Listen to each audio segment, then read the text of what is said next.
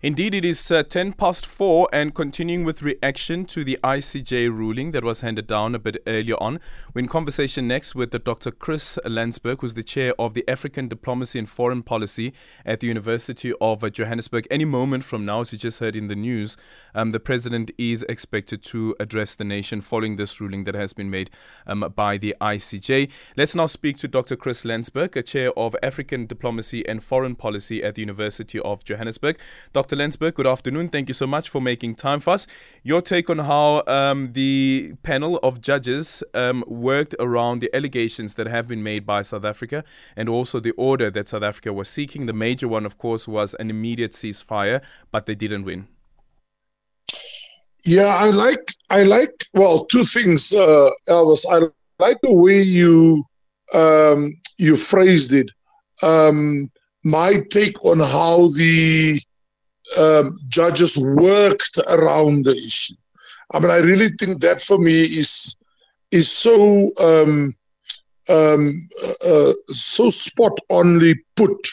Um, and then you say uh, that then you make the second point um, that I will take um, uh, issue with, and it's not against you. It's just a general um, uh, lexicon and narrative that I hear out there about who of the two sides win. So I tell you what, to answer your first question, what I take uh, of um, what, what I make of how the judges worked around this thing.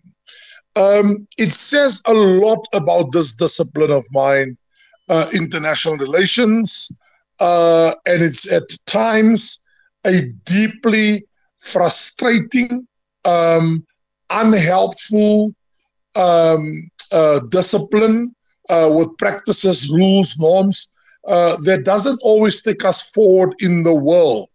Uh, in a nutshell, let me tell you what this the outcome of this says to me.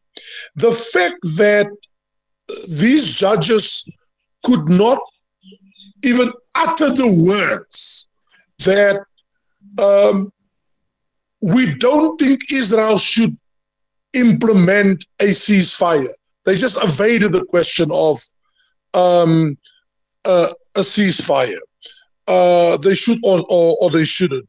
Uh, I think it's deeply disappointing. In other words, they they almost scathed around uh, the issue.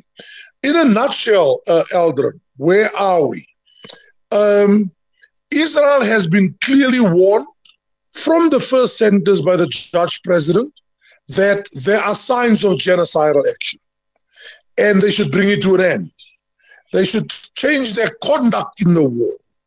They secondly said Israel better take charge of the behavior of quote unquote its armed forces who are who seems to be um, perpetrating these kinds uh, uh, of acts. Uh, the greatest breakthrough is to expect uh, a radical change in Israeli behavior when it comes to humanitarian aid, the destruction of society, property, um, uh, and the like. Um, but in a nutshell, uh, Israel is allowed to continue to go after Hamas, but they shouldn't kill um, human beings. I just can't see that happening. Uh, and, and just finally, what I predict for you is going to happen in the next weeks, uh, Eldron, watch how different constituencies who um, opted for different positions on uh, this war since the 7th of October, either pro um, Palestinian or pro Israeli, they all will take things out of this decision to say it was a victory for us. For who was this victory? Is it for Palestinians? No, no, no. I'm saying, I'm saying. So let's take the supporters of Israel who said that Israel has a right to defend itself and to go after Hamas. They're going to take the court decision and they're going to interpret the fact that there was no ruling in favor of an immediate ceasefire. And for Israel to therefore continue mm-hmm. to uh, with its military campaign against Hamas, they're going to interpret that as a victory for them. Yeah. That's what they're going to take out of the court ruling. Those like our own country, who's been in the forefront, uh, particularly on the aid um, on the aid front, uh, on uh, saving lives, on preventing genocidal action, they're going to interpret it as a victory uh, for them. Um, what I'm saying to you here, it's almost like, uh, in short, it's almost like the um, the court decision reads for me like uh, a preemption of what's likely to happen in two weeks or so when the UN Security Council mm-hmm. has to decide, and it was an attempt to to avoid a likely veto by one or two powers. Yeah. And then on the issue around humanitarian aid, take immediate and effective measures to allow basic services and humanitarian assistance um, to Gaza. And we heard the quote uh, from the energy minister as well as the defense minister in the issue around they won't reach, there won't be no water, um, there won't be no electricity. Of course, that happened during during October. Those were the remarks that have been made. Some of it, at least, have been restored. But what we realized as well with the United Nations Security Council that even an order or a resolution from the United Nations Security Council to allow for aid to pass through was even difficult to get there to that particular point. And the court emphasizing sure. that this order is binding. What does this then Absolutely. mean going forward? Especially Absolutely. And, and, and let's give the court some some serious credit on this particular point. The court did not mince its words on the humanitarian uh, catastrophe that's going on in Palestine. And it immediately ordered Israel to stop the, the bombing of infrastructure, uh, of human beings, of human life, uh, of water, of basic essentials, of turning um, Palestine into uh, a never uh, into a neverland, and Israel is expected to abide by that. The, the, the court was emphatic; it should stop and um, uh, uh, and humanitarian aid must resume immediately, and Israel should stop being, to put it mildly, um, because you just can't find strongly enough words. Um, should stop uh, being the, the, the the gatekeeper, the spoiler, and all of that. But Israel has come out less than 40 minutes after the court ruling, rejecting the ruling in its entirety. Remember what the court also did, um, um, Eldrin, just in, in, terms of your um, point about humanitarian aid. It was emphatic in saying, and all the political figures and all government figures and everybody with authority should stop their genocidal incitement, words, languages, and the like. Israel clearly rejected that. They don't like that. Uh, and you know why, uh, Eldrin? Because, uh, Eldrin, because um, Israel uh, has made up its mind, is going for a total war and nothing will stop it. But for Israel, 40 minutes after the court ruling, to, to reject the ruling in its entirety, uh, it's sad. What I'm trying to say in a nutshell, in a nutshell, that we're going to see more divisions playing itself out in the last few years. I don't see much change on the part of, of Israel. I can predict for you one month from today, the judge was very clear. One month from today, Israel must give them a report on how they've changed their conduct and do all of these things that the court have asked. Israel is just going to go and say, whether they kill more people tomorrow or next week, they're going to say, we've done it.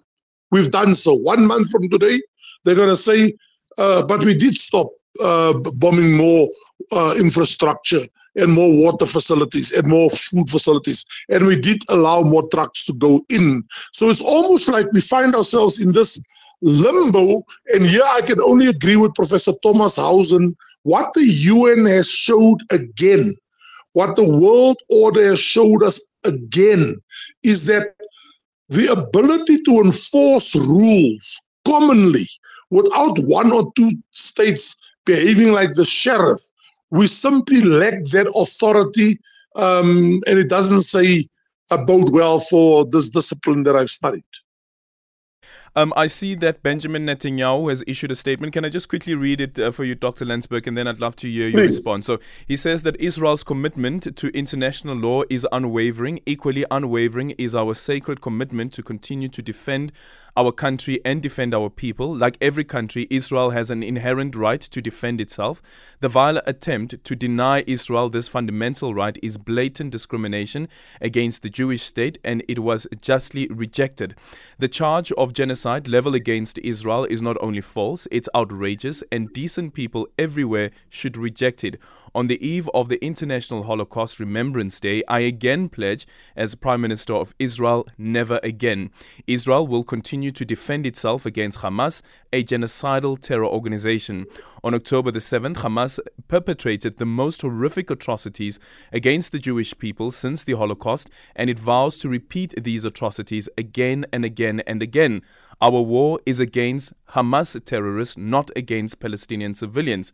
We will continue to facilitate humanitarian assistance, assistance and to do our utmost to keep civilians out of harm's way. Even as Hamas uses civilians as human shields, we continue to do what is necessary to defend our country and to defend our people. Your interpretation of what he had to say there. Right. So, so, so let's just start with one sentence. So, what did the prime minister not say? He did not say um, there'll be a short truce. Um, we will seek peace. Uh, there, there's likely to be negotiations. Uh, nor did he say we're going to stop um, with the war against Hamas. So uh, that's that's going to continue. We will continue to abide by international law, saying we will try not to defy uh, the court's uh, ruling. But then you mentioned three very, very important points. First, we take the strongest exceptions to any accusations of genocide and of being genocidal. Remember what the judge president said in a very first sentence? There, there seems to be potential signs of genocidal actions. Hence, this thing of it was a preliminary statement and it must now be investigated. He rejects that. Even the even the even the uh, plausible signs of genocidal action, he rejects that. But then he made um, the most avowed statement is is made um, probably more than he made any other statement since the start of this war. Israel has the right, like any country, to defend itself, and we are not going to stop to do that. And that was not there was not a veiled warning. Eh? There was not a threat. Uh, we're going to continue with this uh, with this war, and we will do everything in our power uh, to save civilians, uh, and we will abide by the humanitarian aid. Guess what? Status quo. It's going to continue.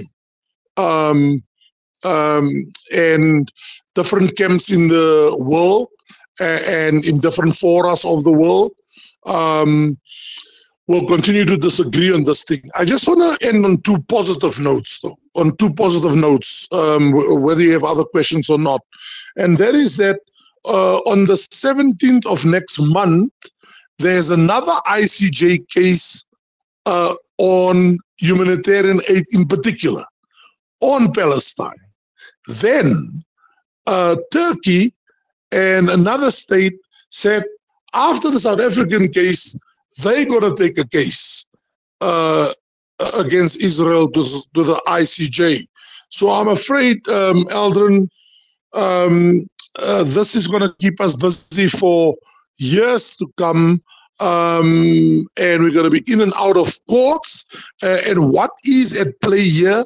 America will never, ever allow itself or Israel or any of its allies who just happen to be largely Anglo Saxon, Anglo American, Caucasian uh, countries uh, to be accused of crimes against humanity, of genocide, uh, and of having committed uh, a Holocaust, um, whether they do so or not. They they avoiding that um, with all their might, and they will not allow anybody, and they will fight it and get the best um, jurists in the world, and if that fails, then they will just defy international order and international norms and international institutions. That's the mood that the world's hegemon and its allies are in, and that's the statement that the Prime Minister of Israel just made. Thank you so much for your time, Dr. Chris Landsberg, the Chair of the African Diplomacy and Foreign Policy at the University of Johannesburg.